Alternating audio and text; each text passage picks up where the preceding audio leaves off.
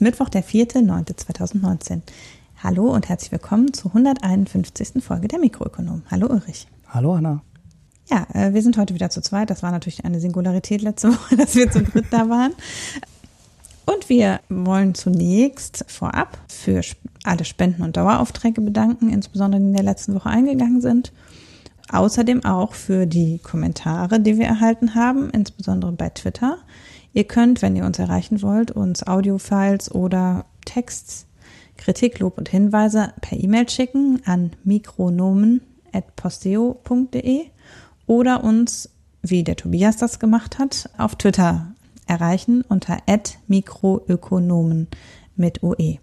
Wir haben nämlich auf Twitter einen Kommentar zur Folge 149 bekommen wo Tobias uns darauf hingewiesen hat, dass die Bundesanleihen nicht von der Bundesbank emittiert werden, sondern von der sogenannten Bundesrepublik Deutschland Finanzagentur GmbH, die als zentraler Dienstleister für die Kreditaufnahme und das Schuldenmanagement des Bundes äh, eingerichtet ist und ich meine von KfW und noch irgendwem betrieben wird, aber ich bin nicht ganz sicher.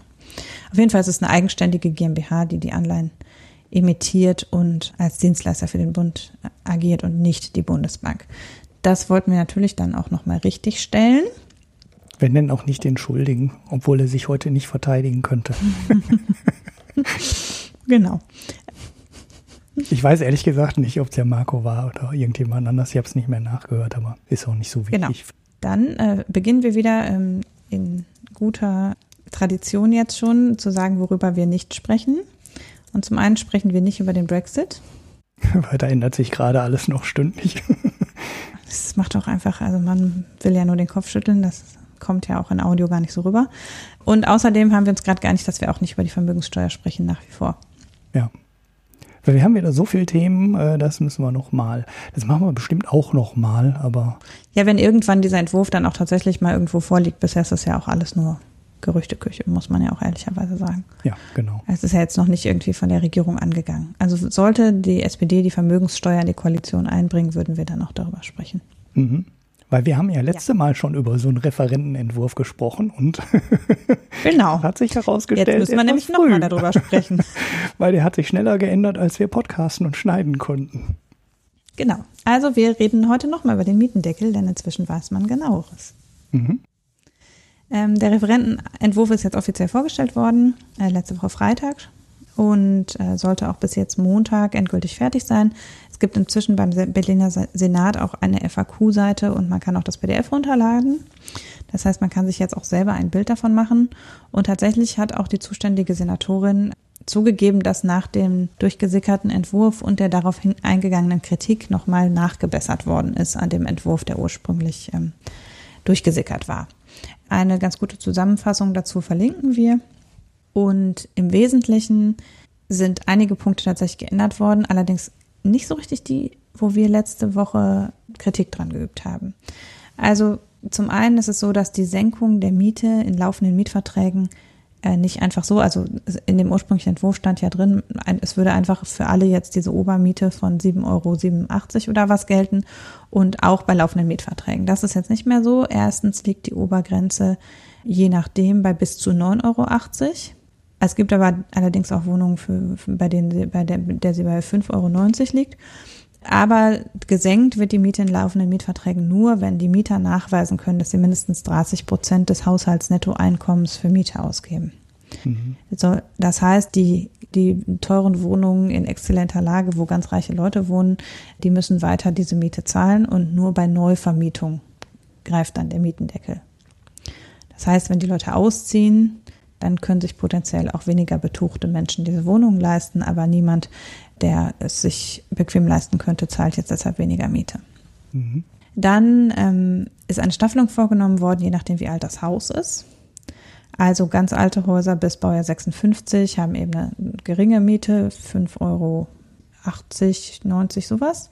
Äh, dann gibt es dann so eine Gleitzone dazwischen und die Häuser, die in den 2000er Jahren quasi gebaut worden sind, da gilt eben die Obergrenze von 9,80 Euro pro Quadratmeter und ähm, Häuser, die ab 2014 gebaut worden sind, da gilt die, wird die aktuelle Miete festgeschrieben. Mhm. Also da wird gar, keine Senkung vorgenommen. Genau, da geht es gar nicht. Das war vorher, glaube ich, auch. Ja, ähm, das war vorher auch nicht so, genau. Da hätte es sein können, dass jemand gestern das Haus fertiggestellt hat und heute nur noch halb so viel Miete bekommt. Also jetzt ist es halt so in einem Bereich, wo man sagen muss, okay, also fünf Jahre ist immer noch bei weitem nicht der Investitionshorizont. Also wenn jemand ein Haus kauft, ist ja so die Amortisierungsrechnung grob, dass es sich über 20 Jahre rentieren muss als Investor. Das heißt, der Kaufpreis muss in etwa 20 Jahren inklusive Zinsen wieder eingenommen sein. Und da ist natürlich die Kalkulation, würde dann trotzdem jetzt nicht greifen, wenn dann die Miete gesenkt werden muss, aber zumindest für die ganz neuen Investitionen. Die sind jetzt geschützt.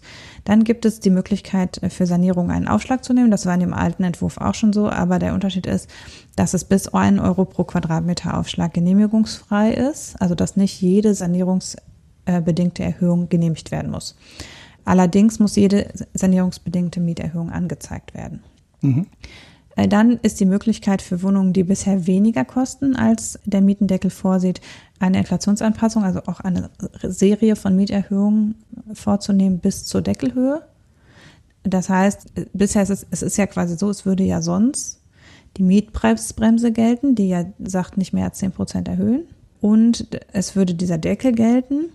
Und da ist eben jetzt von ausgenommen, Inflationsanpassungen können auch in laufenden Mietverträgen weiter vorgenommen werden, eben bis zu der Deckelhöhe.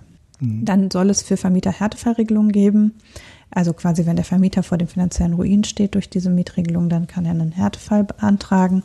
Und ein bis zwei Familienhäuser, da liegt die Grenze auch höher, weil natürlich bei ein bis zwei Familienhäusern die Miete im Mietspiegel auch höher ist. Also im Wesentlichen ist es halt schon am Mietspiegel orientiert. Ja, tatsächlich ist das aber nicht ähm, die Frage sozusagen, also sind immer noch Fragen offen, die wir letzte Woche gestellt haben, die jetzt da auch noch nicht beantwortet sind. Möchtest du?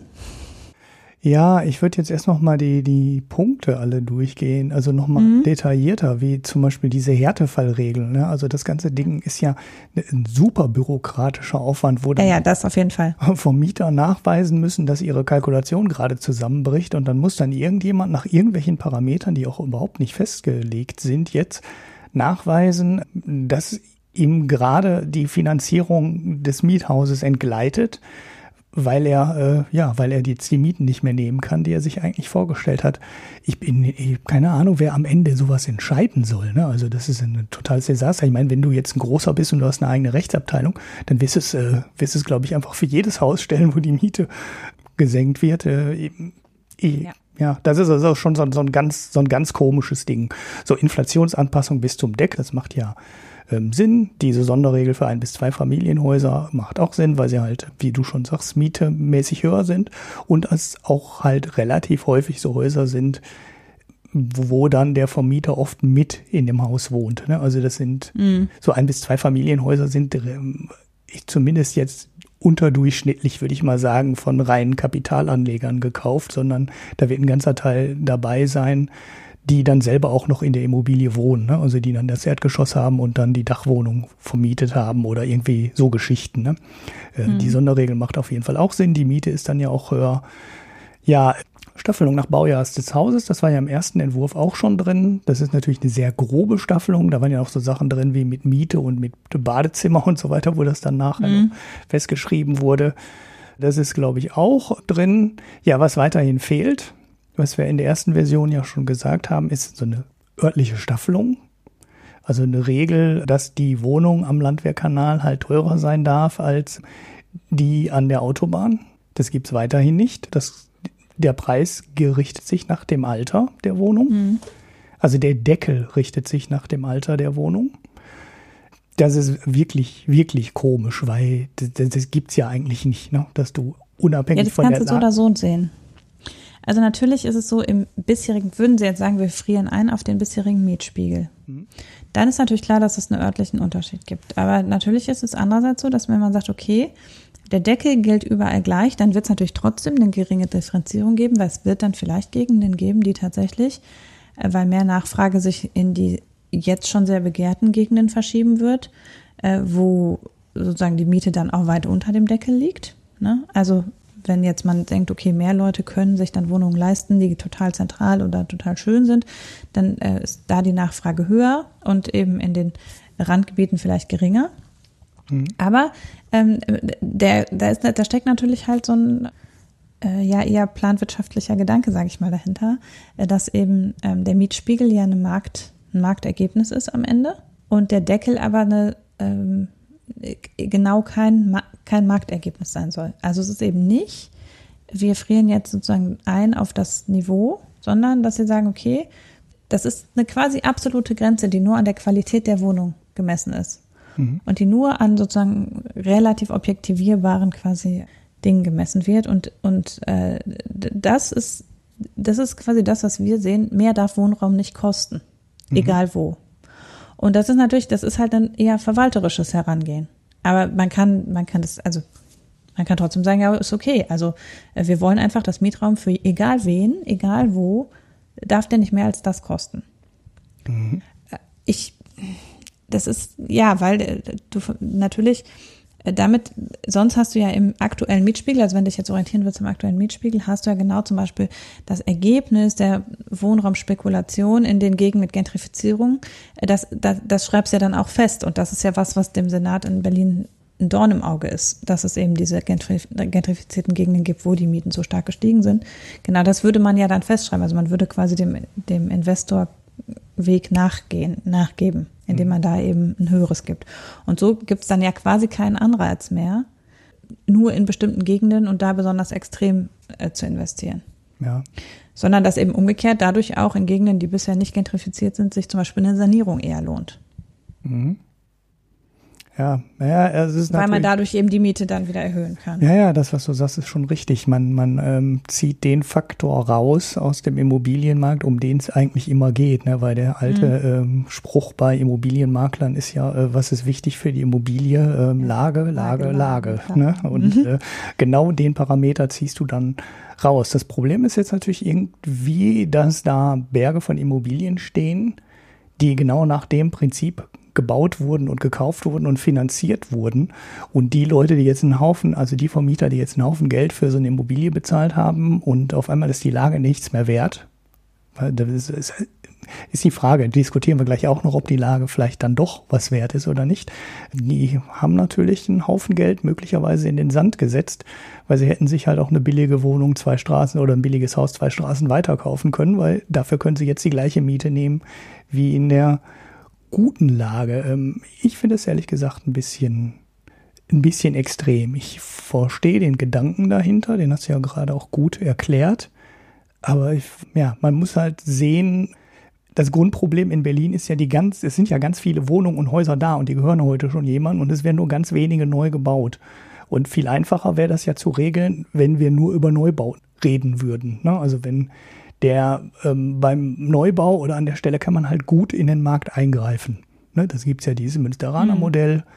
Und man könnte auch mit Erbbau oder Erbpacht ähm, arbeiten und die Grundstücke dann äh, für ein Appel und ein Ei quasi an den Bauherrn vergeben. Die, der Stadt gehört aber weiterhin das Grundstück. Oder es könnte ja auch der Bund sein oder wem auch immer. Und dem gehört dann das Grundstück und der vermietet das dann halt nur zum fixen Preis für 99 Jahre. Und dann kann halt, der Staat halt auch alles festlegen, was auf dem Grundstück passieren soll. Ne? Wie hoch die Miete sein soll, wie viel davon Sozialwohnungen sein sollen und, und, und.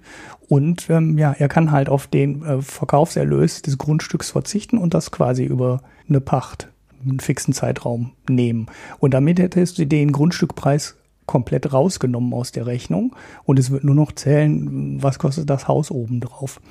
Das sind so, glaube ich, die zwei Faktoren, die man an der Stelle immer unterscheiden muss, weil die Immobilie an sich ist ja nicht das, was in Berlin den Preis treibt, ne, sondern den Preis treibt natürlich die Nachfrage, aber das ist am Ende schlecht das immer auf das Grundstück unten drunter durch. Und das ist ja eigentlich ja. das, was den Preis dann hebt, weil das, das Haus vier Straßen weiter zu bauen kostet genauso viel wie in der guten Wohnlage. Ne? Da kostet halt ein Haus eine Million oder zwei Millionen zu bauen, je nachdem wie hoch und wie viele Wohnungen das hat. Aber das ist egal, auf welcher Straße du das baust. Das, das treibt ja nicht den Mietpreis. Den Mietpreis treibt ja dann, äh, dass das Grundstück unten drunter so wahnsinnig viel wert ist in der guten Lage. Äh, weil da nur einer auf das Grundstück halt nur einer ein Haus bauen kann, logischerweise. Und äh, das ist ja das knappe Gut in Berlin. Der Grund und Boden. Und wenn man jetzt alles neu bauen würde ne, oder die Sachen nur regelt für den Neubau, kann man sich äh, viel extremere Regeln sogar noch vorstellen, die keinerlei negative Auswirkungen hätten oder, oder viel, viel geringere negative Auswirkungen. würde in Berlin aber alles nichts nützen, weil es wird ja nicht gebaut. Ne? Und die Leute, die in den alten Wohnungen leben, haben da nichts von. Da, da, Also- ja. Ja, es ist ja, also es gibt ja in Berlin zwei Probleme. Das eine ist tatsächlich, dass es ja zu wenig Leerstandsreserve gibt. Also es gibt einfach zu wenig Wohnungen und äh, es wird nicht mehr gebaut, weder Sozialbau noch anders, sondern es wird halt, wenn nur saniert oder umgebaut. Ähm, das ist natürlich was, was man eigentlich lösen müsste, letztlich, indem man Bauen so attraktiv wie möglich macht.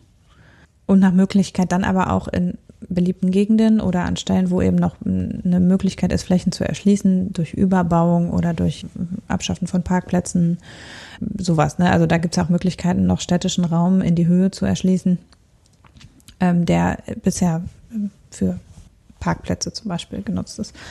Und dann ist aber ja auch dieses Problem, dass innerhalb von Berlin sich die Mieten so schnell erhöht haben, ähm, dass Umziehen total ähm, bestraft wird. Im laufenden Mietvertrag hat man extrem niedrige Miete.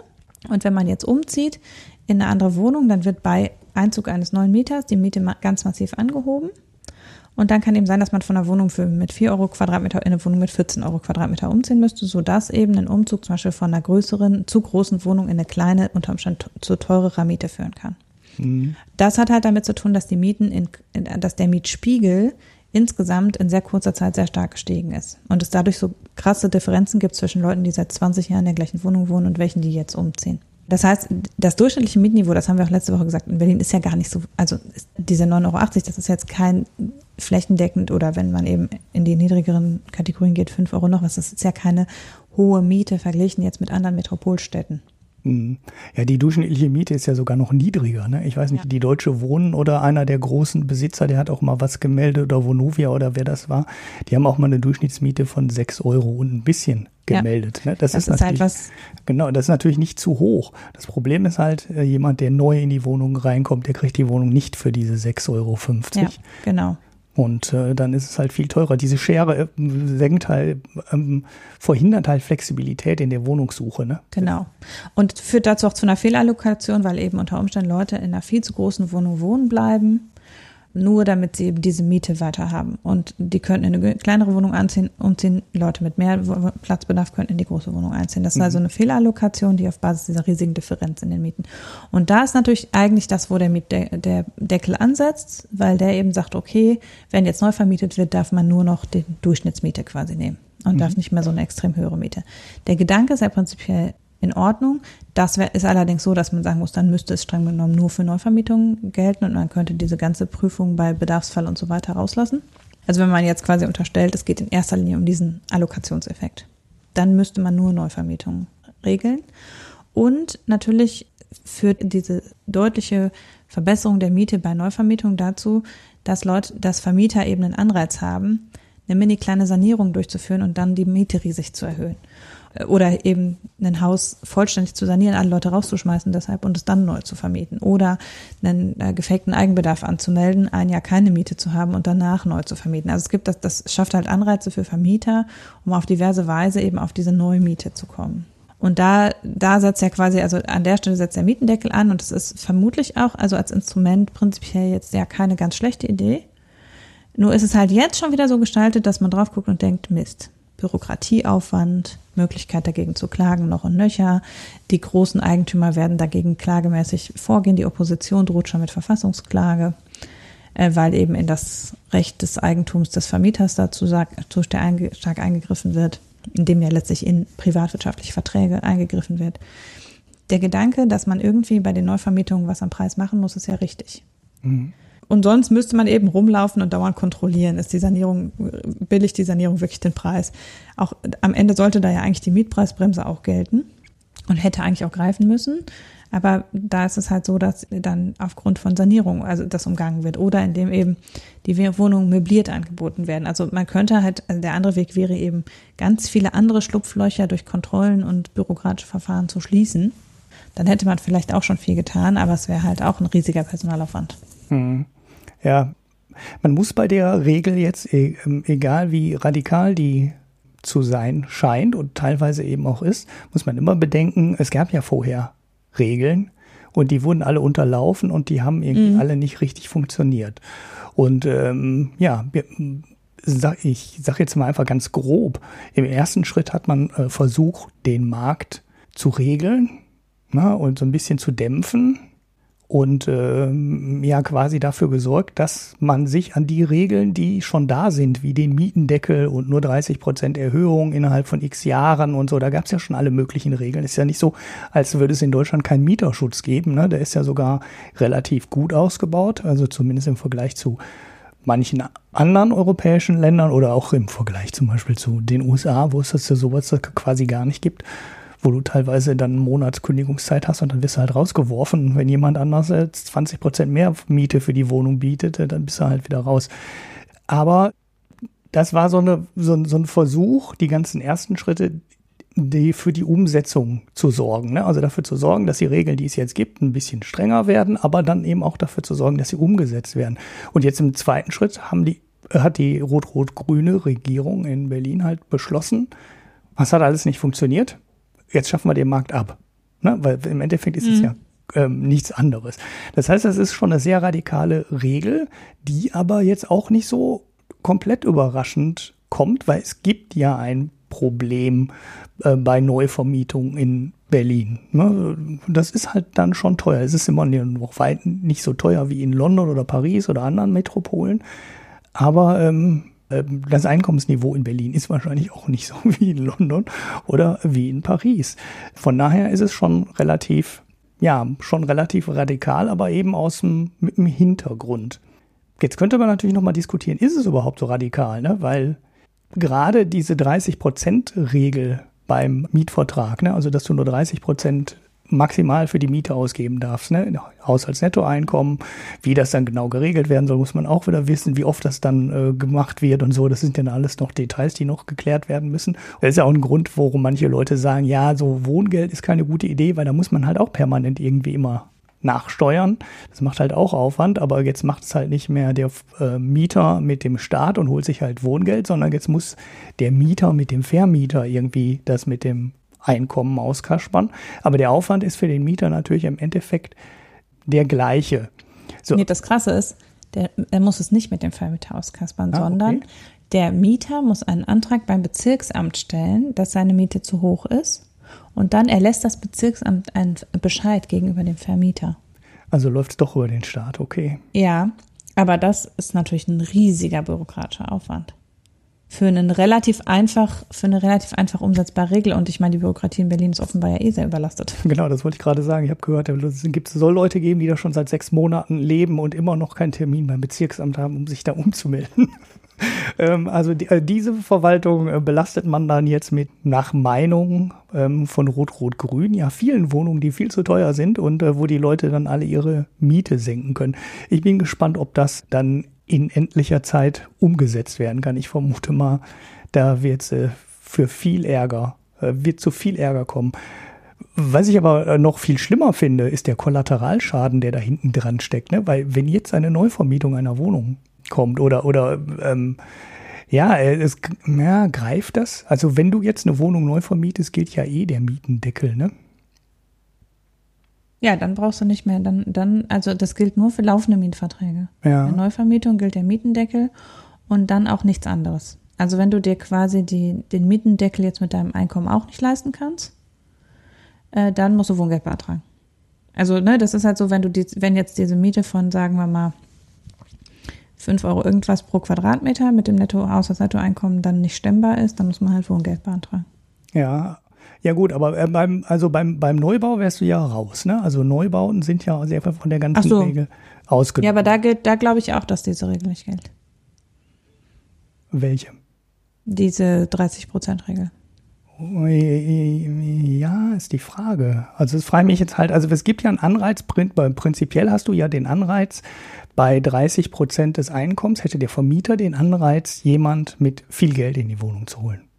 Ne? Mhm. Weil dann ist sichergestellt, ja. dass der nicht an den Mietendeckel stößt. Das ist ja so ein, äh, ja. so ein potenzieller Kollateralschaden, der dann entsteht. Also in den Altbauwohnungen würde der ja nicht entstehen, weil du ja bei einer Neuvermietung eh den Mieten. Ja, hast du dann den Mietendeckel?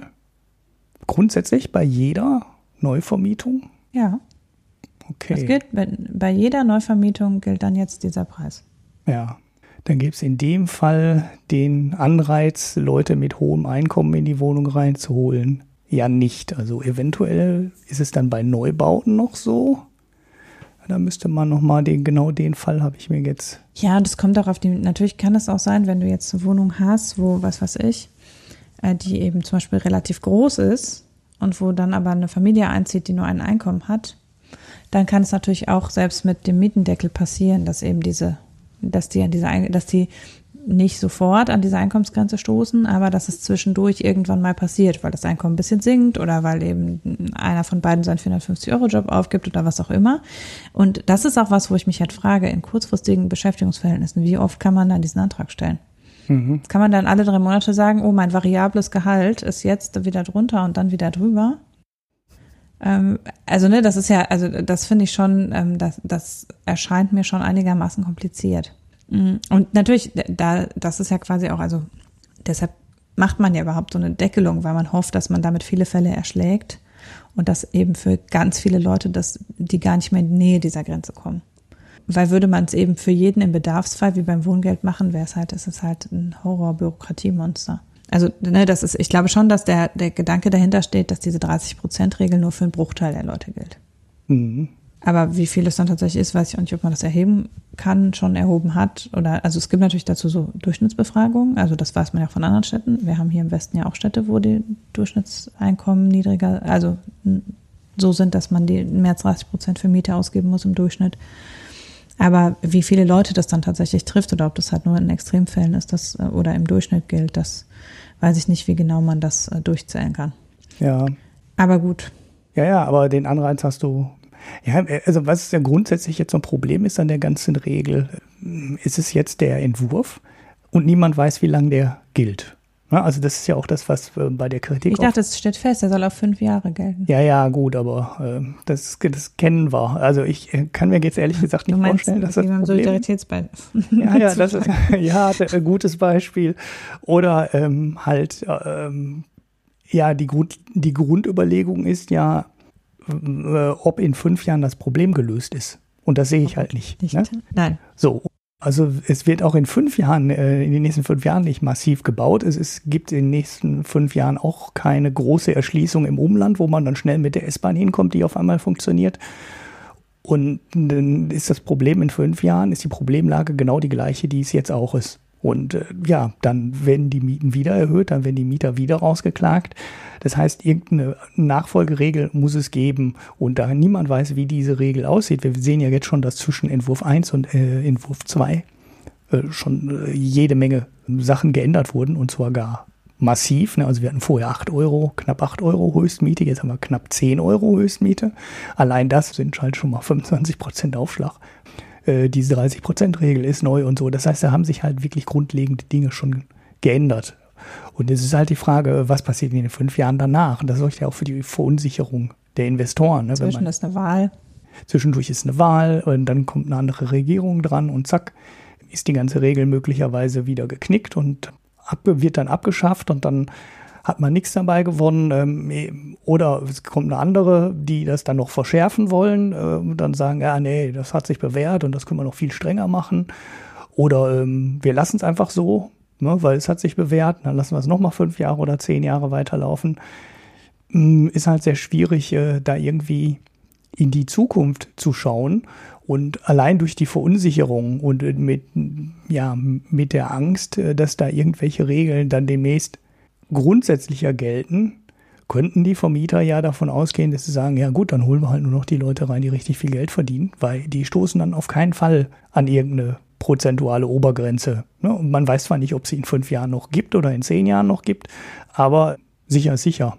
Und damit werden dann alle, die jetzt das Geld nicht haben, ne, also die keinen hohen Gehaltsnachweis bringen können, potenziell benachteiligt, weil wir haben ja immer noch das Problem, dass bei der Wohnungsbesichtigung die Schlange bis auf die Straße geht.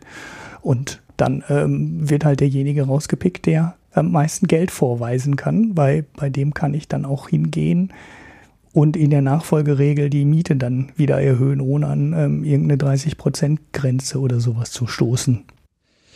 Ja, ganz spannend finde ich noch, also es, das sorgt ja jetzt bundesweit für sehr viel Diskussion.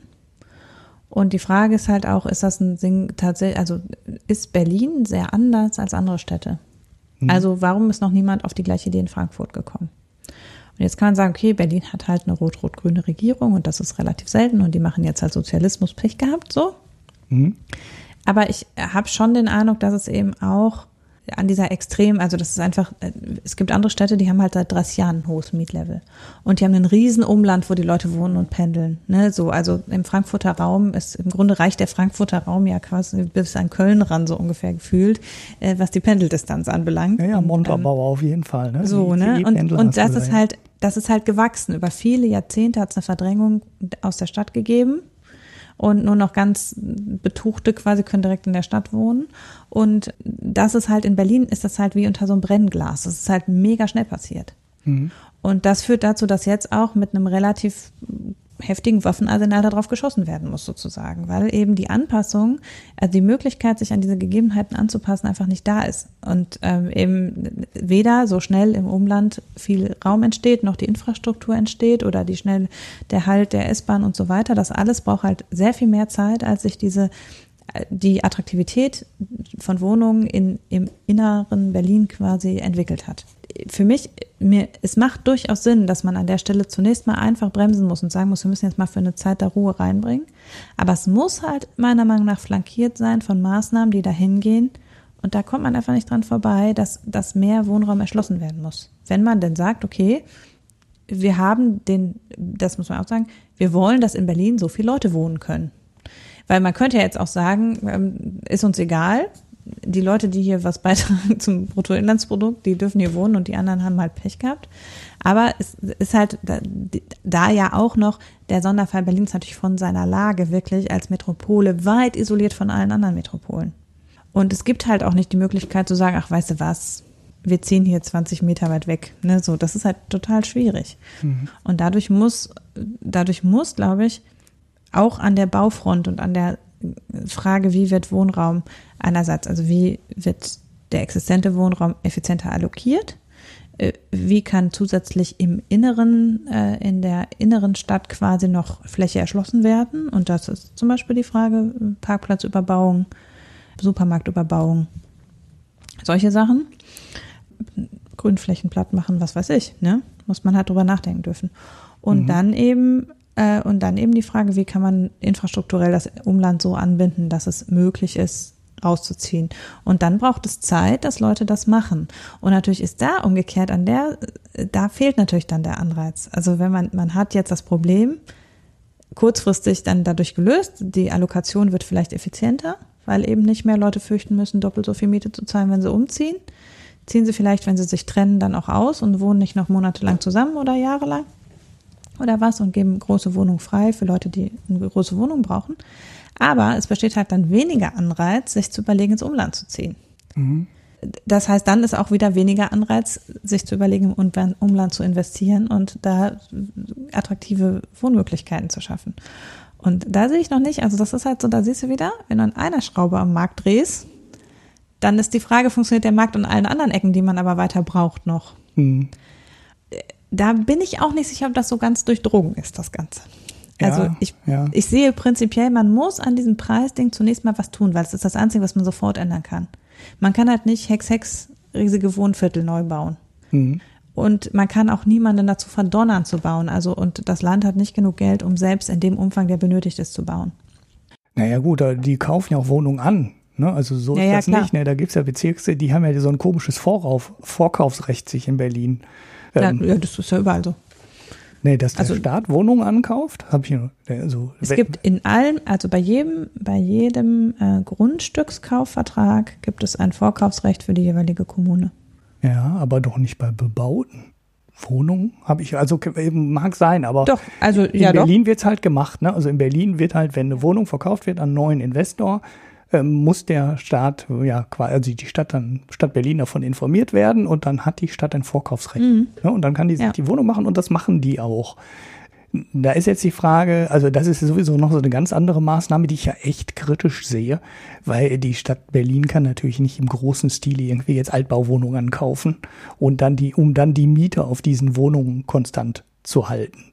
Nö, aber sie könnte natürlich eine Körperschaft des öffentlichen Rechtes gründen, irgendwie eine Art von, ja, von ja, gemeinnütziger Wohnungsgesellschaft oder so und das dann denen für einen Euro verkaufen. Ja, ja, sie könnte auch, ja, sie, sie hat natürlich auch Einnahmen, ne? Also das ist ja, äh, ja. nicht so einfach. Also es, die muss ja nicht den kompletten Baupreis ähm, dann oder den kompletten ähm, Kaufpreis finanzieren, sondern sie muss ja dann, sie kann ja möglicherweise mit 10 oder 20 Prozent Eigenanteil das Ding dann finanzieren und äh, kann dann mit einer Milliarde dann doch schon ein bisschen Geld bewegen.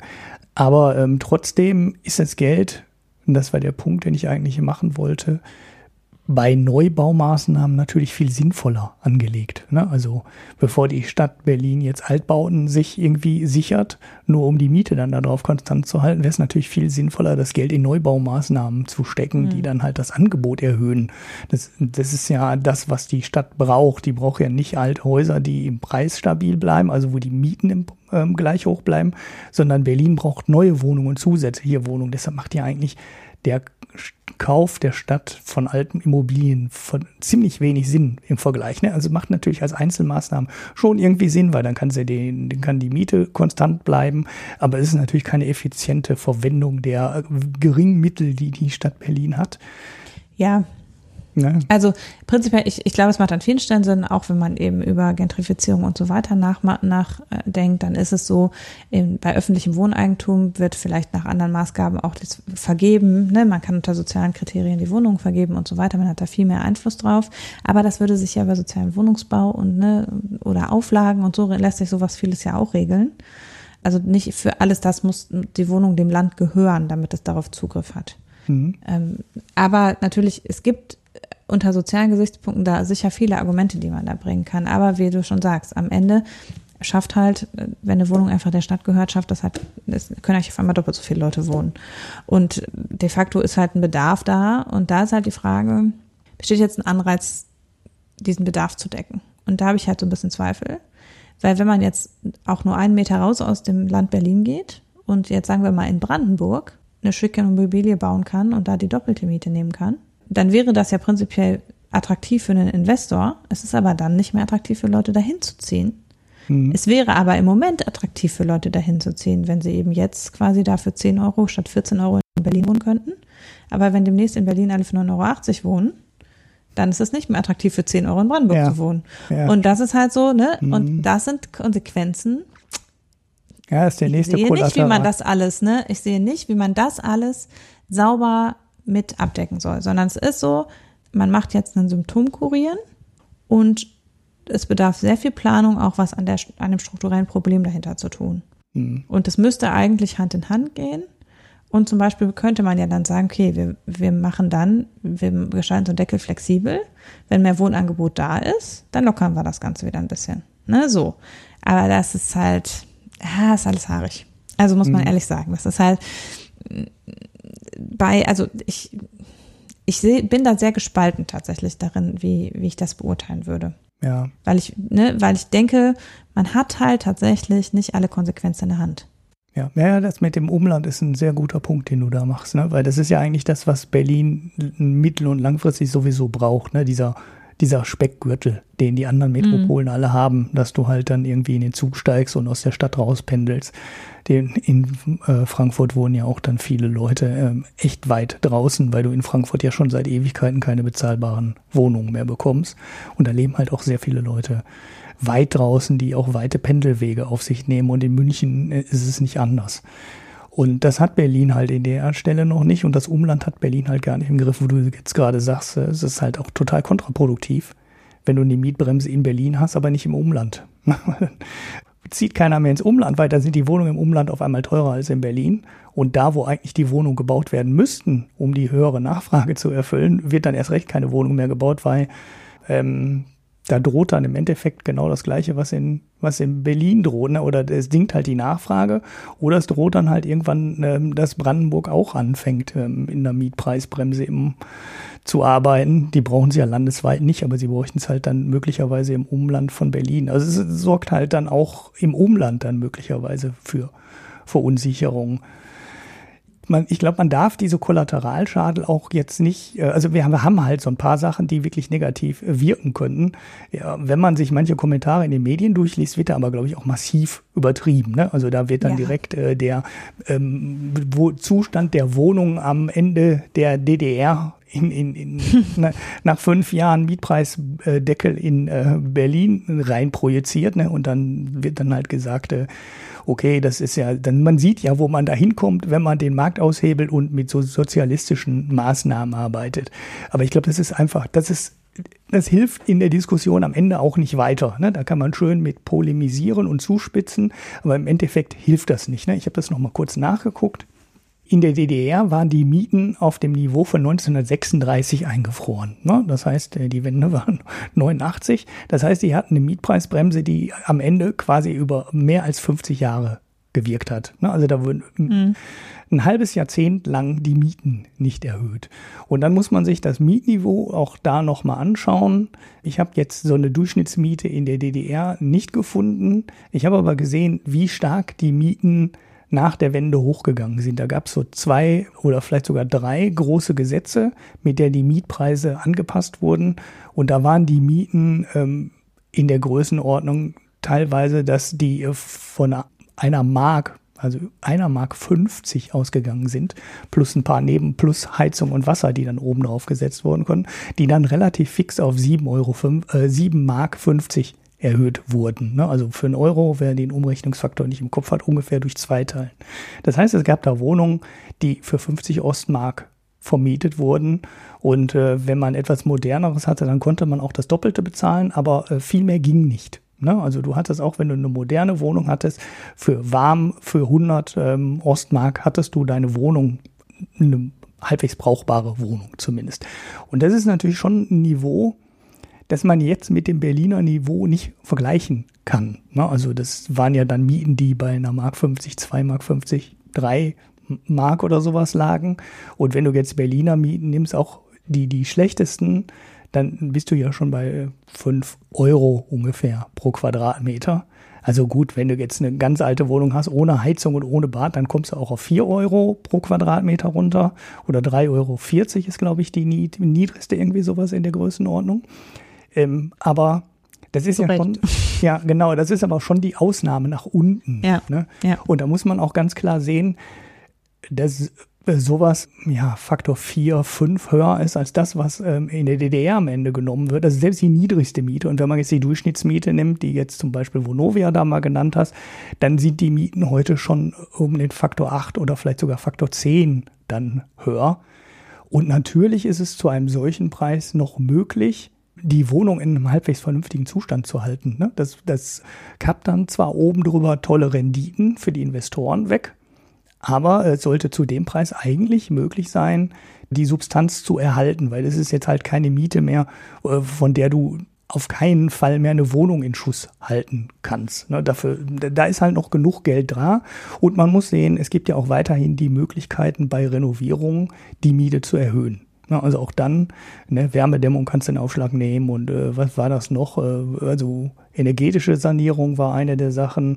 Ähm, da gibt's halt so ein paar Dinge, für, für die du das machen kannst. Und das ist auch gar nicht mehr so ganz so streng geregelt jetzt, wenn ich das richtig gesehen habe, im Gegensatz zum ersten Entwurf, weil man ja über einen Antrag auch mehr als einen Euro pro Quadratmeter die Miete bei Renovierungsmaßnahmen erhöhen kann. Das wird dann nach irgendwelchen Listen, die dann noch designt werden müssten, geregelt werden irgendwann. Aber ähm, es gibt ja immer noch einen Anreiz für Renovierungsmaßnahmen. Vielleicht ist der Anreiz gerade bei alten Wohnungen mit der niedrigen Miete sogar relativ hoch.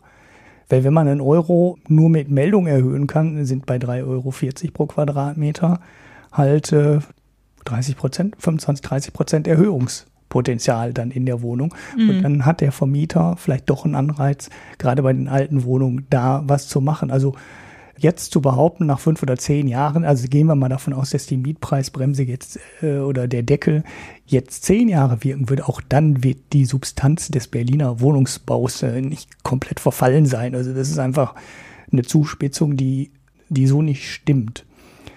Gut, haben wir jetzt auch groß was? Also ich meine, wir haben auch noch die Frage vom Ivo, der auf Twitter, glaube ich, uns auch gefragt hat, wir sollen gar nicht immer so viel über die Kollateralschäden diskutieren ähm, und ob dann vielleicht keine neuen Wohnungen mehr gebaut werden und äh, ja, was das für negative Auswirkungen haben könnte, sondern die ganz grundlegende Frage einfach, wirkt das?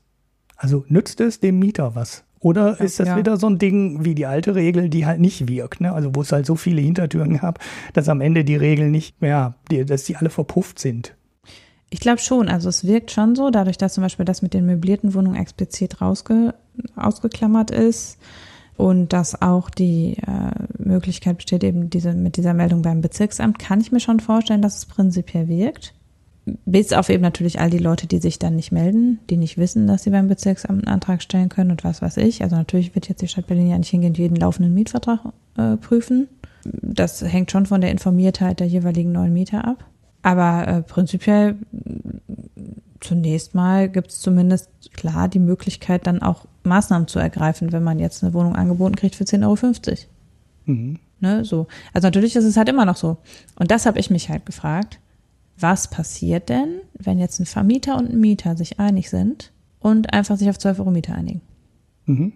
Ne? Also wenn jetzt einfach, sagen wir mal, 30 Leute eine Wohnung haben wollen und dann sagt einer, also wissen Sie, ne, mir ist egal, ich zahle auch 12 Euro. Mhm.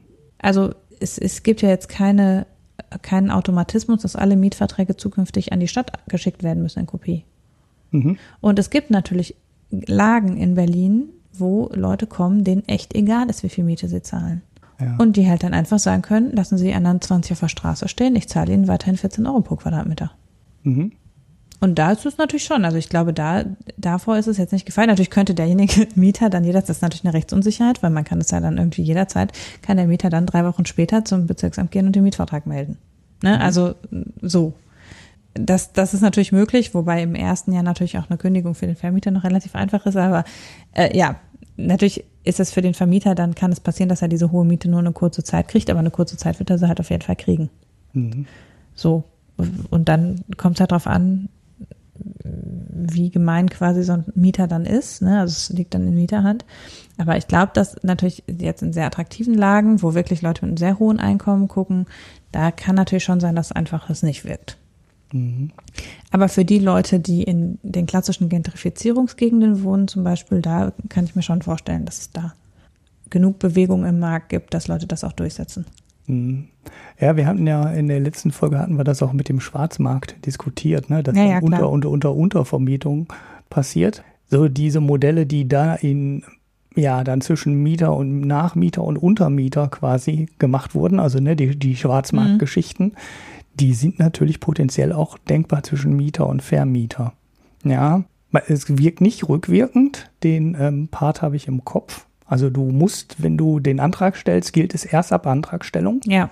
Das heißt, du kannst nicht einfach sagen, ich habe die letzten zwei Jahre zu viel Miete bezahlt, ich hätte das jetzt gerne mhm. zurück. So, das geht nicht. Du könntest natürlich immer noch so ähm, Einmalzahlungen am Anfang dir vorstellen. Ne? Die hat der Vermieter dann sofort in der Tasche. Und da gibt's auch keinen offiziellen Vertrag drüber. Das läuft dann möglicherweise auch mit äh, in irgendeine Schwarzgeldkasse direkt rein. Und äh, ja. Ich würde sagen, das ist natürlich Betrug, wirklich. Ja, das, und dann kriegt er halt de facto eine höhere Miete, aber dann wird halt am Anfang einmal die Miete. Ja, so Sachen sind halt immer noch denkbar, da wird der Staat dann wahrscheinlich nicht. Ja, genau, kommen, also. Ne? Hm. Du kannst dann kaum jedes Schlupfloch schließen, ne, auch die ab, äh, was dann, was man zahlen muss für eine Küche oder was weiß ich, ne. Also da gibt's ja noch haufenweise Dinge, die man sozusagen noch sich ausdenken kann. Also man muss ja auch sagen, indem sie jetzt einige der bürokratischen Hemmnisse rausgenommen haben, wird es wahrscheinlicher, dass die anderen Sachen auch kontrolliert werden können. Weil je mehr natürlich Dinge zu kontrollieren sind, desto weniger wahrscheinlich ist, dass alles durchgesetzt wird. Vermutlich werden wird die Stadt ja schon auch jetzt bei großen Eigentümern, die 6000 Wohnungen besitzen oder was, dann mal hingehen und Mietverträge stichprobenartig kontrollieren. Ne, die kontrolliert jetzt nicht von Leuten, denen ihr Haus gehört und die haben noch einen Mieter, aber bei eben welchen, denen ganz viele Wohnungen gehören, wird die Stadt vermutlich auch Kontrollen durchführen. Mhm. Und das sind ja die, wo zumindest immer gesagt wird, dass das die Verursacher des Ganzen sind. Ob das dann tatsächlich stimmt, das muss man dann eben auch sehen. Mhm. Wie gesagt, ja, ich weiß nicht, ja. inwiefern man da im Vorfeld die Fallzahl erheben kann. Ja. Ja, das wird, wird noch spannend. Vielleicht hat die Stadt dann auch mal vernünftige Daten ich, ich frage mich ja sowieso, der, der Thomas, Thomas Mach, der hat einen ganz guten Kommentar. Also der hat was über Belgien geschrieben, wie das da gemacht wird. Und äh, da sind die Mietverträge grundsätzlich befristet, was auch eine interessante Version ist. äh, hm. na, und dann gibt es so einen offiziellen Mietspiegel. Alles muss an die Stadt gemeldet werden. Ne? Also alle hm. ähm, Mieten und Belegung der Wohnung. Ne? Leben da zwei Leute drin, drei, vier, eins und so weiter. Und dann wird das alles am Mietspiegel orientiert. Und das heißt, die Stadt hat den kompletten Durchblick durch den Mietmarkt, ne? was möglicherweise auch einer der Vorteile dieser ähm, Regel in Berlin jetzt ist, dass man mal vernünftige Daten bekommt. Ne? Also ich mhm. vermute mal, dass die Datenlage an dieser Stelle auch relativ dünn ist und die Stadt Berlin danach vielleicht einfach auch ein bisschen mehr weiß und wir dann auch, weil wir vielleicht auch einfach mal wissen, wie viele ziehen denn diese 30% Option der Mietsenkung. Ne? Das ist ja auch jetzt nicht absehbar, äh, wie viele Leute das überhaupt betrifft. Vor allem, weil ja jetzt die Grenze auch so ein bisschen erhöht wurde. Ne? Also du hast diese 9,80 Euro maximal und wenn eine Renovierung drauf kommt, nochmal ein Euro irgendwas obendrauf. Das betrifft dann möglicherweise ja gar nicht so ganz so viele Leute, wie man sich das jetzt gerade vorstellen kann. Und die andere Frage ist dann, wie viele Neuvermietungen betrifft das dann, wo die Miete dann wirklich sinkt. Man müsste es dann ja eigentlich messen können. Ne? Also wir müssten ja jetzt eigentlich relativ fix, wenn die Regel dann so kommt, eine Dämpfung auf dem Mietspiegel sehen oder vielleicht sogar ähm, sogar eine Senkung der Durchschnittsmiete, ne? wenn es mhm. wenn die Durchschnittspreise halt drunter liegen, äh, dann wirst du im Mietspiegel wahrscheinlich immer noch so einen leichten Anstieg sehen. Aber äh, wenn der du die wenn die Durchschnittsmiete drüber ist, dann müsste man ja sogar unter Umständen eine Senkung sehen können. Mal abwarten, was dann da genau passiert. Also ich bin mir, ich kann es im Moment nicht nicht so wirklich beurteilen, wie viel Einfluss das hat und wie viel das dann am Ende bewirkt. Ne? Und wir wissen auch nicht, wie viel, wie viel der positiven Effekte dann sind. Ne? Wir hatten das ja genannt mit dem Umzug, ne? dass Leute halt auf 100 Quadratmeter wohnen oder die berühmte Witwe, die dann auf 100 Quadratmeter wohnen bleibt, weil die eigentlich viel angemessenere 50 Quadratmeter Wohnung halt teurer ist als die 100 Quadratmeter Wohnung. Weil die eine ist halt Bestandsmiete und die eine kommt zum, wird zum neuen Preis vermietet. Ob wir diese Flexibilität wieder in den Markt reinbekommen, dadurch, dass die Neumiete dann halt gedeckelt ist ne, und dann die Witwe doch auf die kleinere Wohnung umziehen kann, ohne dass sie dann eine höhere Miete bezahlt als vorher. Ja, auch das ist, glaube ich, sehr schwer im Vorfeld zu beurteilen, ob man diese positiven Aspekte bekommt und dann größere Wohnungen für Familien wieder frei werden. Wir werden sehen. Wir werden sehen, ja, so genau kann man es nicht beurteilen, wie, wie weit das wirkt und wie stark das wirkt und wie viele Leute das betrifft ich denke mal, so, so ein paar Fälle hat man dadurch halt ausgeschlossen. Ne? Also diese Klage mhm. auf Eigenbedarf und sowas, das sind halt Sachen, die wegfallen, weil die lohnen sich dann für den Vermieter nicht mehr. Weil da schneidet, schneidet er sich ja ins eigene Fleisch, wenn er dann auf eine Neuvermietung geht und die dann gedeckelt ist. So, jetzt haben wir eine Stunde über den Mietendeckel geredet. Ja. Ja, dann, ähm, wir wollten ja eigentlich eine kurze Folge machen. Ja, Gucken wir mal. Gesagt, können wir nicht. Jetzt haben wir ein Thema, das heißt aber auch nur kurz. genau, ja, dann jetzt aber kurz. Aber da habe ich in Shorty vorgeschrieben. Ähm, eine Minute ist ein bisschen, bisschen knapp. Ähm, Cum-Ex hatten wir hier ein paar Mal erwähnt. Die, der, der größte Steuerbeschiss äh, der Nachkriegsgeschichte. Und da hat jetzt das erste Verfahren in Bonn angefangen. Äh, wir werden das beobachten. Man kann jetzt noch nicht so wahnsinnig viel sagen. Es sind zwei Ex-Händler der Hypo-Vereinsbank angeklagt. Ihnen wird vorgeworfen, 400 äh, Millionen oder sowas ähm, an Steuern hinterzogen zu haben. Und beim äh, vierten Satz in dem Artikel habe ich schon schlechte Laune bekommen, weil der heißt, die Angeklagten dürfen auf Milde hoffen. Mhm. ähm, ah, da könnt ihr euch sicher sein, wir werden über dieses Ding, wir werden über dieses Ding äh, berichten, weil äh, den Staat um 400 Millionen Steuern zu prellen äh, und auf Milde zu hoffen, sind so zwei Sachen, die sich jetzt für mich und mein Rechtsverständnis nicht äh, gut zusammenfügen. Ja, ähm, also da werden wir dranbleiben, wenn da interessante Sachen rauskommen, werden wir das hier berichten. So, das war der ja. erste Schrotti. War Short, ne? Ja, war short. Das andere ist ähm, eine Meldung, die man eigentlich alle ein bis drei Jahre einfach immer wiederholen könnte, ohne dass jemand merkt, dass sie, ähm, dass sich, also man kann einfach die gleiche Meldung immer wieder sagen. Argentinien ist pleite. Und zwar seit 20 Jahren.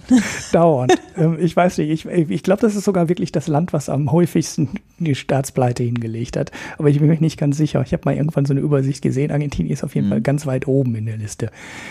Sind mal wieder so gut wie pleite. Ne? Offiziell noch nicht. Also so ein paar Ratingagenturen haben die schon so weit runtergestuft, dass die so als äh, so gut wie pleite gelten. Auslöser war eine Vorwahl, in äh, der ein potenzieller neuer, eher links stehender Kandidat, Alberto Fernandes, ähm, die meisten Stimmen gewonnen hat. Sehr überraschend. Und äh, er könnte jetzt halt der nächste Regierungspräsident werden. So, das hat dann so Schnipp gemacht. Alle haben ganz schlechte Laune gekriegt und voll die Panik. Und gut, es ist jetzt nicht so, als hätte Argentinien vorher das äh, super Vertrauen der Finanzmärkte besessen. Aber das war so ein echter Kipppunkt. Und ab der ähm, ging es einfach nur noch nach unten. Der Peso ist ähm, ja wirklich gecrashed, muss man sagen. Und der letzte Schritt oder die letzte Nachricht war jetzt, dass es Kapitalverkehrskontrollen gibt. Also man darf nur noch 10.000 Dollar umtauschen. Natürlich in 10.000 Dollar umtauschen aus dem Peso, damit die Leute nicht alle ihr Geld aus dem Land bringen. Die Leute räumen halt schon mal ihre Konten leer. Es gibt wieder lange Schlangen vor den Banken und jeder versucht, das Geld abzuholen und dann das in irgendwas wahrscheinlich auf umzutauschen, wo der Wert nicht so schnell vernichtet werden kann. Also Edelmetalle zum Beispiel oder ähnliche Geschichten. Oder man tauscht es dann halt auf dem Schwarzmarkt doch in Dollar um, ne, was man ja offiziell nicht mehr darf. Aber ähm, auf dem Schwarzmarkt geht hier einiges, kriegt man halt einen schlechteren Kurs, aber hat trotzdem Dollar. Was jetzt wirklich überraschend ist, ist, wie schnell das gekippt ist, weil vor zwei oder drei Jahren hat ähm, Argentinien noch eine hundertjährige Staatsanleihe begeben und ist die sogar losgeworden. Das heißt, es gab Investoren, die vor zwei oder drei Jahren gedacht haben, es ist eine gute Idee, Argentinien für 100 Jahre Geld zu leihen, obwohl die dann äh, in den letzten 100 Jahren irgendwie sechs, sieben oder weiß ich nicht, wie viel Staatspleiten hingelegt haben. Das finde ich wirklich erstaunlich. Also, dass überhaupt noch irgendwer jemals in Argentinien investiert. Ja, ja, es gibt natürlich einen, der das könnte, ne? Also, und das ist der IWF. der ist aber auch äh, jetzt, ja, der hat gerade mal 100 Milliarden Dollar im Feuer. Und das letzte Hilfsprogramm ist auch erst irgendwie so ein Jahr Pi mal Daumen alt. Und da geht es um ein Volumen von 57 Milliarden. Die sind noch nicht komplett abgerufen. Das sind so irgendwie zwei Drittel davon abgerufen. Aber auch die IWF meinte vor einem Jahr noch, man könne ja Argentinien, das wäre ja alles so weit okay. Ne? Man muss dem zwar helfen, weil am Kapitalmarkt kriegen sie das Geld nicht, aber das Risiko kann man gehen und die Sanierungsmaßnahmen, die sehen ganz in Ordnung aus und äh, 57 Milliarden Paket können wir schon mal schnüren. Und ja, äh, das hat auch nicht lang gedauert, bis das sich so als nicht so wirklich gute Idee entpuppte. Ja, wenn da noch was passiert und da wird noch was passieren, ähm, machen wir dazu auch noch mal ein Update. Weil ich kann mir nicht vorstellen, dass das äh, dass es jetzt ohne Staatspleite dann ausgeht. Also da wird wohl wieder irgendwas geschnitten werden müssen an Staatsschulden oder ja, oder die Wahl geht dann vielleicht doch noch so aus, wie die Finanzmärkte das hätten und sie kriegen dann äh, wieder das Vertrauen zurück. Aber eigentlich ist es sowas wie Vertrauen zurückgewinnen an so einer Stelle, wenn es erstmal einmal gekippt ist und du in so einer Abwärtsspirale bist, fast nicht mehr, fast nicht mehr drin. Ja, also es ist wirklich, also ich habe den Eindruck, dass ähm, das tatsächlich das wirkt ja schon so, als hätte das Methode. Ne? und das ist halt schon, also, und das geht dann natürlich, also das muss man halt auch sagen, wenn man immer sich so gerade aus einer Pleite gerettet hat, äh, gerade wieder ein bisschen was geschafft hat und dann kommt schon die nächste. Das ist ja, es wird ja immer schneller, dass man an diesen Punkt kommt, dass man wieder pleite ist. Mhm. Weil einerseits die Kreditwürdigkeit eben noch nicht vollständig wiederhergestellt ist, die Anleihen, die man, also ne, das, was man am Anfang so dann bekommen hat, auch durchaus schwierig die, ist die Zinsen zu bedienen. Ne, man sammelt dann eine sehr viel höhere Zinsbelastung, beim nächsten Mal wieder eine höhere Zinsbelastung, beim nächsten Mal und so weiter. Das heißt, die, äh, die Gefahr wird ja immer größer, je öfter jemand schon mal defaultet ist auf seine Schulden. Das gilt privat wie öffentlich. Und wenn dann auch noch ein Land eine extrem unplanbare Politik da oben drauf hat, also sehr unzuverlässig ist, was jetzt für Investoren, was das, was das politische Klima anbelangt, das ist natürlich eine Mischung wo es eben, äh, ja, wo man im Grunde sagen muss, es ist halt wirklich nur für Leute mit sehr viel Spielgeld möglich, da noch zu investieren. Mhm.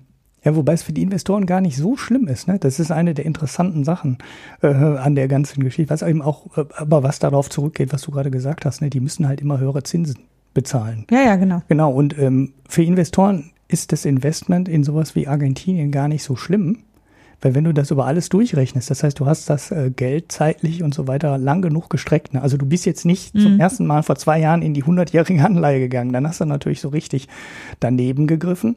Aber wenn du das äh, schon lange genug machst, ist die Verzinsung, die Argentinien bietet, trotz aller Kapitalschnitte und Umschuldungen und so weiter, die zwischendurch gemacht werden, besser als beim guten Schuldner. Das ist schon, äh, ja. das ist schon ziemlich extrem. Aber das ist genau eins der Probleme. Die Finanzmärkte wollen halt den hohen Zins haben.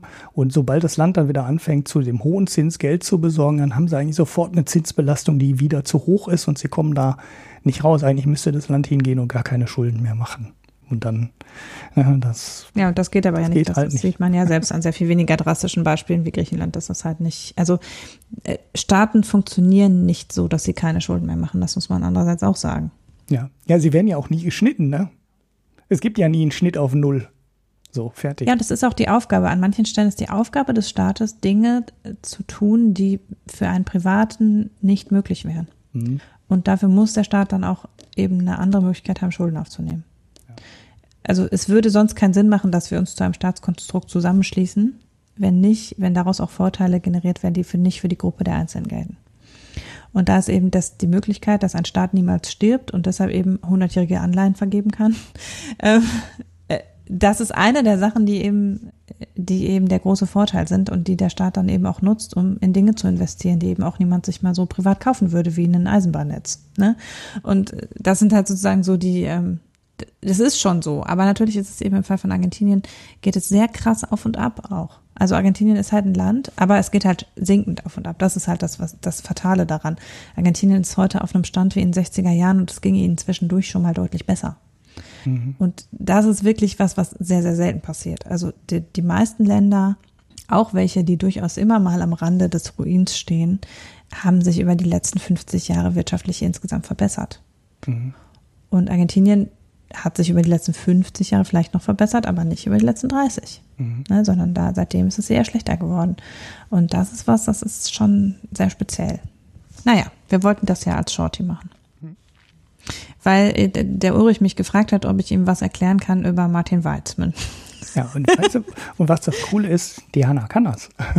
ich habe mich zumindest, also, ähm, also wir fangen mal, ich, ich, gebe, ich gebe mal vorweg, ich kann grob erklären, worum es geht. Ich bin aber weder äh, Umweltökonomin, äh, noch bin ich wirklich sehr, sehr tief in der Art von Modellen drin, die, die Weizmann, mit denen Weizmann gearbeitet hat. Das heißt, mhm. ich kann das alles grob erklären, aber ich äh, werde nicht in sehr tiefe Details einsteigen können, auch nicht auf Nachfrage, weil es wirklich, also das ist wirklich abgefahren, was er gemacht hat. Und das kann man sich jetzt nicht so mal eben an einem Nachmittag anlesen. Also ich habe es mir heute Nachmittag angelesen, aber ähm, da bräuchte ich dann doch noch mal ein bisschen länger, um es ganz im Detail zu machen. Aber ich kann es inhaltlich ungefähr erklären, worum es geht.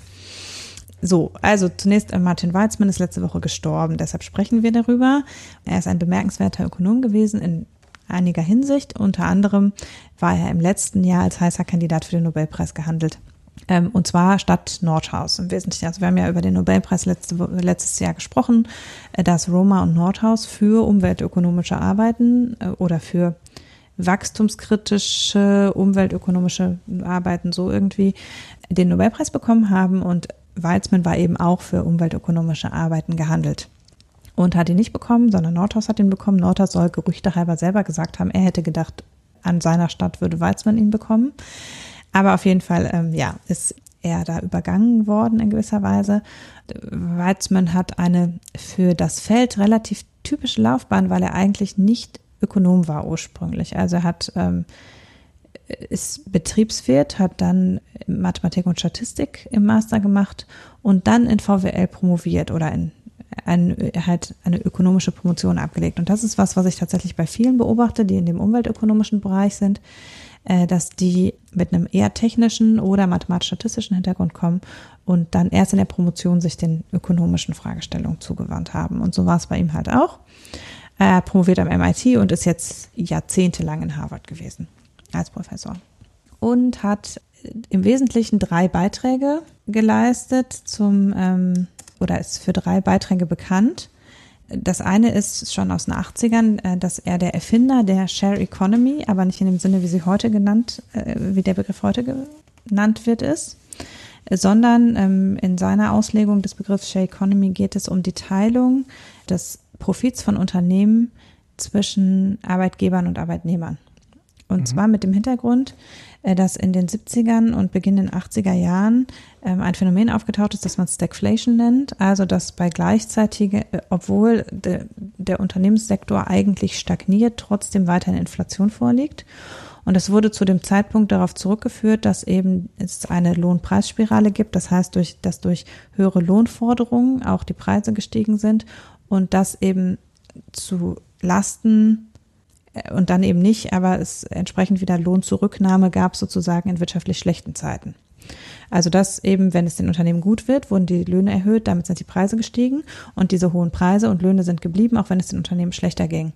Und dadurch hatte man mhm. dann eben so eine Situation, dass man so eine nachlaufende Inflation hatte, auch wenn gerade eigentlich es mit dem, mit dem Unternehmensertrag schon wieder bergab ging, so dass eben es, äh, man in so eine Situation reinkommt, wo dann eben die Kaufkraft sinkt weil die Beschäftigung sinkt, äh, anstatt dass eben eine Lohnzurückhaltung vorliegt. Das ist jetzt streng genommen ein Problem, was wir heute in der Form nicht mehr so haben, weil wir, also es kommt ein bisschen auf das Land an, aber wir haben in vielen Ländern sehr starke Lohnzurückhaltung gehabt in letzter Zeit. Aber es war eben in den 80er Jahren ein großes Problem.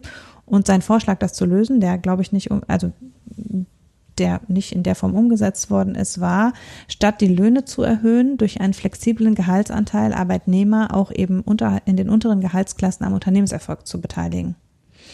Also tatsächlich ein Beteil, also nicht nur einfach, indem man mal eine, einen Bonus zahlt, wenn es dem Unternehmen gut geht, sondern ein echtes flächendeckendes Beteiligungsmodell zu haben.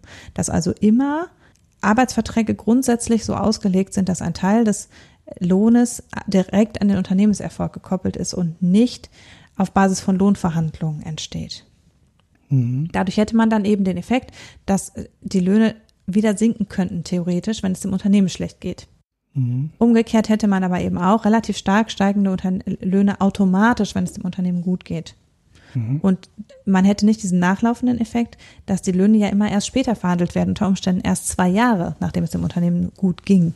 Mhm. Also dass, Unterne dass Arbeitnehmer eben in Lohnverhandlungen dann irgendwann um die Ecke kommen und sagen, aber ihr habt so viel mit uns verdient, wir wollen das jetzt haben.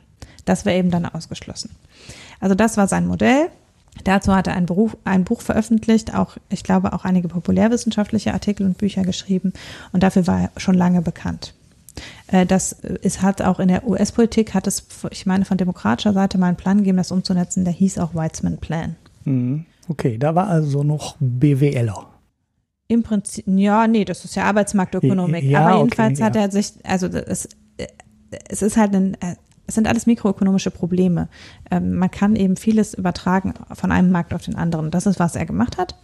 Als nächstes taucht er nämlich wieder in der Geschichte sozusagen mit einem großen Wurf auf, weil er am Stern Report beteiligt war, äh, wo es ja um die Umsetzung, um die Umsetzung eines äh, Emissionshandels oder einer Begrenzung des CO2, des CO2-Ausstoßes ging. Und er gilt sozusagen als der Vater des Emissionshandels. Mhm.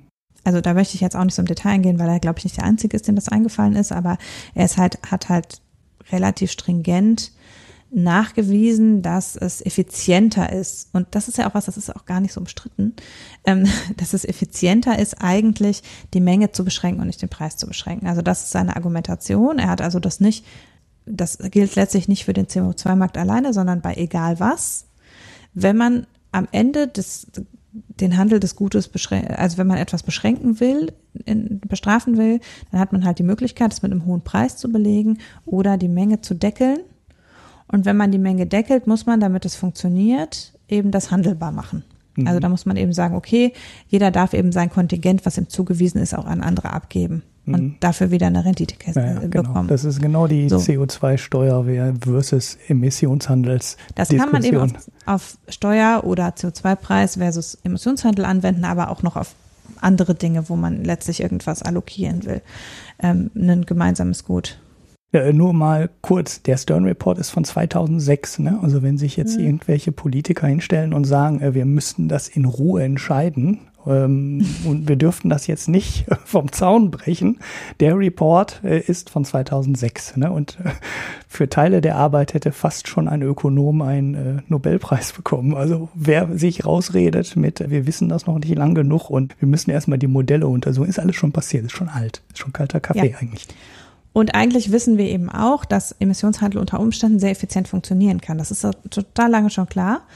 Nur natürlich ist es in der Umsetzung unter Umständen schwierig, weil es umgekehrt ähm, sehr viel komplizierter ist, Mengen zu beschränken als Preise. Also eine Steuer ist halt einfacher umsetzbar als eine Mengenbeschränkung.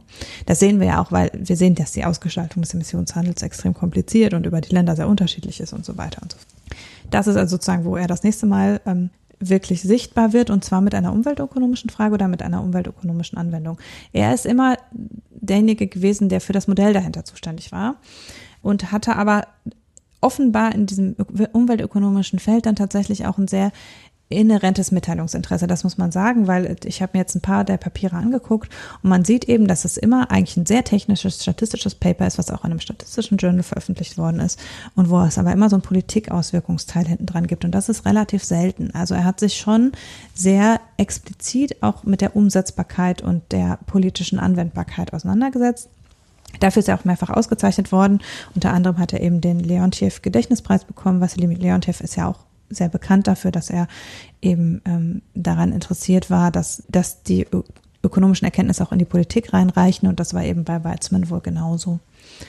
Und ähm, dann ist eben er in jüngerer Zeit, also eben kurz nach dem Stern Report im Jahr 2009, äh, hat er ein Papier veröffentlicht, was sich damit äh, auseinandersetzt, inwiefern die Politik beim, bei, die Klimapolitik letztlich an welchen Ereignissen die Klimapolitik sich orientieren sollte. Und das ist das, wo du gebeten hattest, dass ich das etwas genauer erkläre.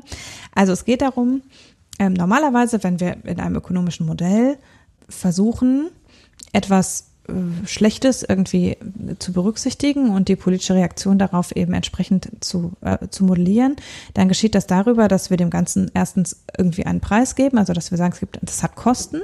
Und wenn das Ereignis in der Zukunft eintritt, was ja zum Beispiel im Bereich des Klimawandels eben so ist, dann werden die Kosten in die Gegenwart rückextrapoliert. Also es wird gesagt, es tritt in der Zukunft ein Ereignis ein mit der und der Wahrscheinlichkeit, was uns so und so viel gesellschaftliche Kosten kosten wird. Und die Politiker werden darauf aber heute nur reagieren, wenn sie von diesen Kosten heute schon was merken. Mhm. Also wenn sie nämlich diese Kosten niemals werden tragen müssen, werden sie auch nicht darauf reagieren.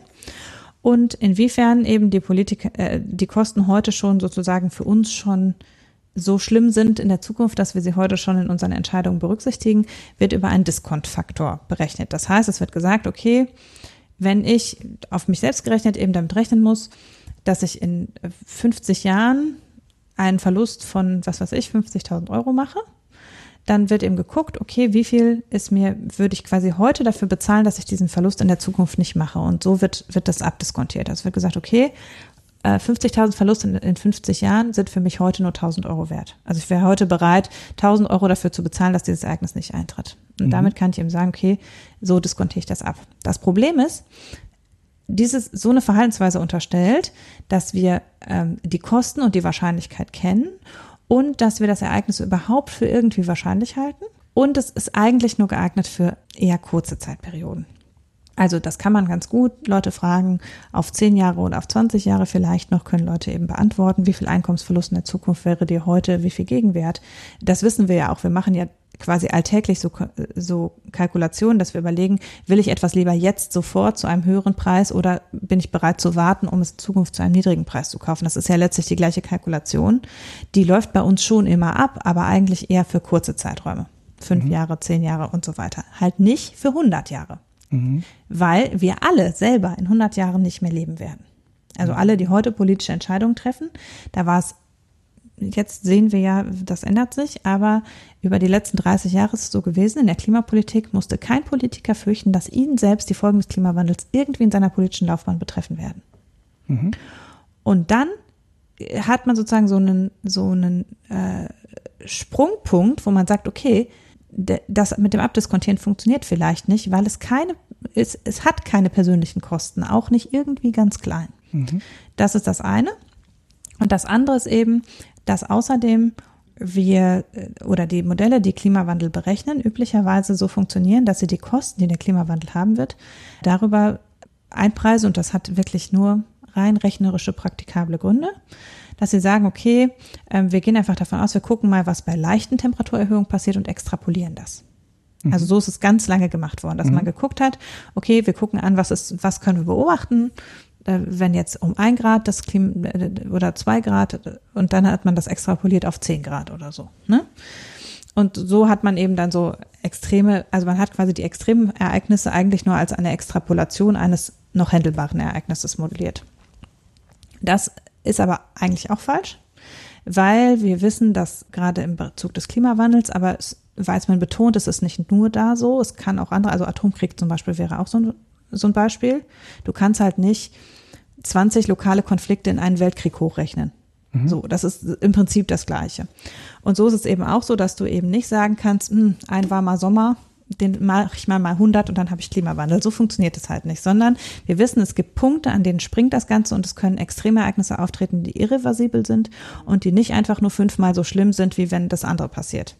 Und das wirkt sich aus auf die, die Kosten des Ereignisses und ist aber gleichzeitig ist es aber eben sehr unwahrscheinlich. Oder es wurde lange als sehr unwahrscheinlich wahrgenommen. Heute sind wir nicht mehr so sicher, ob es unwahrscheinlich ist. Aber es war eben lange so, dass gesagt wurde, okay, aber dass es richtig mit uns bergab geht, ist sehr, sehr unwahrscheinlich. Es wäre auch ganz schlimm, aber es ist ganz, ganz unwahrscheinlich. Und die Unsicherheit dabei ist halt auch noch riesengroß, weil mhm. man eben nicht berechnen kann, wie hoch sind die Kosten. Äh, diese Eigenschaften insgesamt dieser Ereignisse, das ist das, was Weizmann sagt, führen dazu, dass man das ganz anders modellieren muss, als es bisher gemacht worden ist. Also er sagt, wir können nicht einfach mit den Parametern quasi daran gehen, wir extrapolieren und wir diskutieren das ab, sondern wir müssen das ganz anders berücksichtigen in Modellen. Wir müssen berücksichtigen, dass es Sachen gibt, die sind so schlimm, dass egal wie unwahrscheinlich wir sind, wir sie auf jeden Fall verhindern müssen. Mhm. Also es ist, es gibt quasi Sachen, die Kosten sind unschätzbar hoch. Sie sind zwar total unwahrscheinlich, aber wir, es darf auf keinen Fall möglich sein, dass sie eintreten. Und wir müssen es eigentlich, wenn wir Politikberatung machen, müssen wir das so modellieren, dass das klar wird. Also wir müssen Politikern vermitteln, es ist nicht einfach so, dass es nur ein bisschen wärmer wird. Es ist nicht so, dass es, dass wir irgendwie sagen können, ähm, weil der Umkehrschluss ist ja auch, dass wenn man einfach nur extrapoliert, dann sagt man ja auch, okay, wenn du jetzt was hast, was gut funktioniert, um die Effekte von ein bisschen mehr Regen abzu, abzufedern oder ein bisschen mehr Wind, dann funktioniert das auch, wenn du es einfach fünfmal öfter machst und fünfmal mehr Geld dafür ausgibst, um einen Orkan zu mindern. Mhm. Die Folgen eines Orkans. Und das stimmt halt nicht. Ne? Und indem man eben dieses, diesen Extrapolationsmechanismus nicht, an, nicht ansetzt, sondern indem man sagt, das ist was anderes. Das kann man nicht einfach da rausnehmen, sondern man muss eine andere Wahrscheinlichkeitsfunktion mit anderen Kosten unterstellen. Könnte man der Politik klar machen, dass dieses Ereignis verhindert werden muss, auf jeden Fall. Das ist das, was er sagt. Wobei er das nicht in der Form sagt, weil er schreibt ein ganz langes statistisches Papier mit ganz vielen Dingen darüber, wie das modelliert werden soll und unendlich vielen griechischen Buchstaben. Und am Ende steht ein kleines Kapitel, das heißt Policy Implications. Und darin sagt er, das ist mehr so, was ich daraus schlussfolge und das kann ich aber nicht genau belegen. Und das ist halt genau der Punkt. Der Punkt ist, die Modelle sind so komplex, dass man sie nicht mehr auf einer Serviette jemandem aufzeichnen kann und sagen kann, ich habe das berechnet und das stimmt tatsächlich.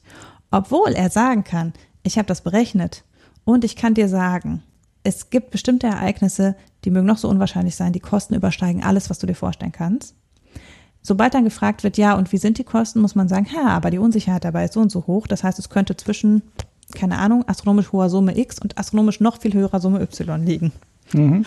Und entsprechend ist es halt, es ist das Ganze zwar eigentlich, also er kann zeigen, man muss andere Modelle verwenden, aber es ist gleichzeitig total schwierig, diese anderen Modelle zu verwenden und noch zu erklären, was man tut. Mhm. Und dadurch ist es letztlich, also fällt es eben schwer, anders als zu sagen, glaub mir bitte, ähm, das zu vermitteln. Mhm. Und das ist sozusagen so, dass die Krux, die er anspricht, gleichzeitig auch damit. Trotzdem hat er ähm, nach diesen Erkenntnissen, die im Jahr 2009 veröffentlicht worden sind, und äh, hat Weizmann zusammen mit einem Kollegen in Harvard ein Buch veröffentlicht. Das heißt auf Deutsch Klimaschock und auch, ich meine auch Climate Shock auf, auf Englisch, in dem er eben genau ausführt, ohne dass es so mathematisch komplex ist, genau ausführt, warum er der Meinung ist, dass wir eigentlich die Klimapolitik nicht an dem wahrscheinlichen Pfad, sondern an dem unwahrscheinlichen Pfad ausrichten müssen. Weil das ist das, was er am Ende daraus schlussfolgert. Ist halt, wir dürfen uns nicht danach richten, was ist, was tritt wahrscheinlich ein und danach richten wir uns, sondern wir müssen überlegen, was müssen wir auf jeden Fall verhindern. Mhm. Also quasi einen auf den Kopf stellen der, äh, des Politikanreizes. Normalerweise ist es ja schon so, dass man in der Politik äh, immer eigentlich überlegt, okay, ist etwas schlimm? Wenn es schlimm ist, betrifft es mich noch in meiner, in meiner Regierungszeit. Und wenn nicht, ähm, könnte es, äh, könnten Leute aber wissen, dass es eintritt und muss ich es deshalb verhindern. Und wenn das alles mit Nein beantwortet wird, dann wird man nichts dagegen tun. Und er sagt halt, nein, das ist falsch. Wir müssen quasi sagen, das ist so schlimm, dass egal ist, ob es dich trifft und egal ist, äh, ob es viel, äh, ob es, äh, ob die Leute das wissen oder nicht, du musst auf jeden Fall was dagegen tun. Mhm. Und ja, das ist das, was er sozusagen in diesem Buch auch darlegt. Und das Buch ist 2015 äh, veröffentlicht worden und ausgezeichnet worden als eines der 15 besten Wirtschaftsbücher des Jahres 2017. Also die deutsche Übersetzung ist ausgezeichnet worden. Und äh, dafür ist er eben sehr bekannt gewesen und war dann eben im, im Gespräch für den Nobelpreis, den er jetzt nicht mehr wird bekommen können, weil er jetzt tot ist und man den Nobelpreis ja nur leben bekommen kann. Ja. Ja, die Financial Times hat das englische genau. Original 2015 auch zu einem der besten Wirtschaftsbücher gekürt. Also ja, scheint lesenswert zu sein. Ja, dann äh, ich, ich hatte an der Stelle mit dem äh, mit dem Modellieren des Risikos und diesem Cap and Trade, wo er auch mitgearbeitet hat, hatte ich eher gedacht, das wäre so, das wäre in einem entstanden. Aber interessanterweise ist das ja, waren es ja zwei, naja, sind ja jetzt nicht voneinander getrennte Forschungsgebiete nee, gewesen, ja, aber genau. es war, nie, war nicht ein Abklatsch, sag ich mal, in dem er nee, dann auf beide Das eine folgt ist, ein bisschen aus dem anderen. Ja. Äh, weil es natürlich beim Emissionshandel auch so ist, dass, also ich denke, der, der, die Genese ist etwa so, man stellt fest, okay, wir müssen irgendwie was gegen die CO2-Emissionen tun und dann muss man ja die Menge festlegen. Mhm. Also man muss ja dann überlegen, nicht nur, was ist das geeignete Instrument, da ist seine Antwort klar, Emissionshandel ist geeigneter als CO2-Preis, und dann ist die Frage, ja, wie legen wir jetzt die Menge fest? Also welches Szenario denken wir quasi ist realistisch? Und da äh, kommt er, kommt dann eben rein, dass in den letzten Jahren ja aus den Klimawissenschaften gekommen ist, okay, wir können gegeben allen anderen, wenn sich nichts ändert, dann könnten wir noch so und so viel CO2 emittieren. Aber wenn jetzt die Tundra auftaut, Grönland auftaut mhm. und so weiter, mhm. dann wird so viel CO2 frei, dass sich die Menge radikal einkürzt, die wir noch emittieren dürfen. Und genau das ist halt einer dieser Punkte, wo er sagt, okay, und dann kommen wir in ein Szenario, wo es viel, was eigentlich viel unwahrscheinlicher war, was aber plötzlich möglich erscheint. Ja. Und das ist, glaube ich, das, was dazu führt, also dieses letztlich ja sehr technische, die Menge austarieren, überlegen, welchen Preis brauchen wir, damit diese Menge erreicht wird. Das greift für ihn halt nicht weit genug, sondern er sagt halt, okay, wir müssen um dann zu entscheiden, wie wir die Menge machen müssen und so weiter. Wir können alle Instrumente kennen und immer noch ist die Frage, was ist unsere Zielfunktion? Mhm. Und die muss eben nicht sein, ungefähr gerade so das Richtige machen, damit wir es noch gerade so über die Grenze schaffen, sondern die muss sein, sofort alles tun, damit wir niemals über diese Grenze kommen. Mhm. Genau, ja. Mhm. ja. Ja. Ja, interessant. Ja, 77 ist auch geworden, ja. Hm. Ja. Also er ist letztes Jahr in Rente gegangen, also hat bis 76 in Harvard noch gelehrt quasi und ähm, ist letztes Jahr in Rente gegangen kurz nachdem er nicht den Nobelpreis bekommen hat. Hat er gesagt, jetzt ist es auch, naja. Nee, ich glaube, es war Zufall, dass es ungefähr in der gleichen Woche war. Er ist dann eben auch noch mit einem Preis geehrt worden in der gleichen Woche, also so ein bisschen ging das alles da einher. Aber jedenfalls das, da wollten wir darauf hinweisen, weil es eben vielleicht auch ein Anlass ist, sich nochmal mit dieser Arbeit auseinanderzusetzen. Ja, vor allem, weil wir das ja hier die CO2-Steuerdiskussion und, und so weiter mhm. ja auch haben, ne? Und man, ja, da hat er doch dran mitgearbeitet und auch. Ja, halt, ja. Ja, ja. Und wir modellieren ja eigentlich schon falsch, ne? weil wir ja da und immer unsere Ziele reißen und immer vertagen wollen und nee, wir müssen noch mal. Ja, das ist so halt genau diese Kalkulation, dass halt letztlich, dass halt letztlich die, das, die, also Politik funktioniert halt viel kurzfristiger, als sie sein müsste, auf Basis der Anreize, die für Politiker da sind. Mhm. Ne? Also es ist halt einfach so, wenn die nächste Wiederwahl so enorm viel wichtiger ist, als das, wofür man eigentlich beauftragt worden ist, dann stimmen halt die Anreize nicht für die Langfristigkeit, die eigentlich in manchen Themen notwendig wäre. Ja. Daran, daran laborieren viele Politökonomen schon sehr lange rum, wie man dieses Problem umgehen könnte, ohne sehr viel längere Wahlperioden einzuführen, äh, die dann ja auch wieder äh, negative ja, Folgen ja. haben. Ja, genau, jede Menge sogar, ja. Ja, gut. Dann haben wir das auch. Machen wir jetzt noch einen? Oh nein, ne? wir sind weit genug. Nein, nein. Ne? Machen wir Pix und Bier auch nicht mehr, ne? Ja, wir. Schade. Ich mag meinen Pix. der läuft ja nicht weg, oder? Ist der aktiv? Nein. nein, also nein. ich habe auch kein Alles so tolles Bier getrunken, dass wir das jetzt unbedingt diese Woche vorstellen müssen. und dein Wein bestimmt auch nicht. Nee. Haben wir anderthalb Stunden jetzt. Das reicht auch. Okay. na dann machen wir jetzt hier für heute Schluss. Äh, erzählen nichts mehr über den Gesellschaftsteil und ähm, schicken euch sozusagen jetzt, also wir schicken uns in den Feierabend und sagen Tschüss. Ja, vielen Dank fürs Zuhören. Ciao.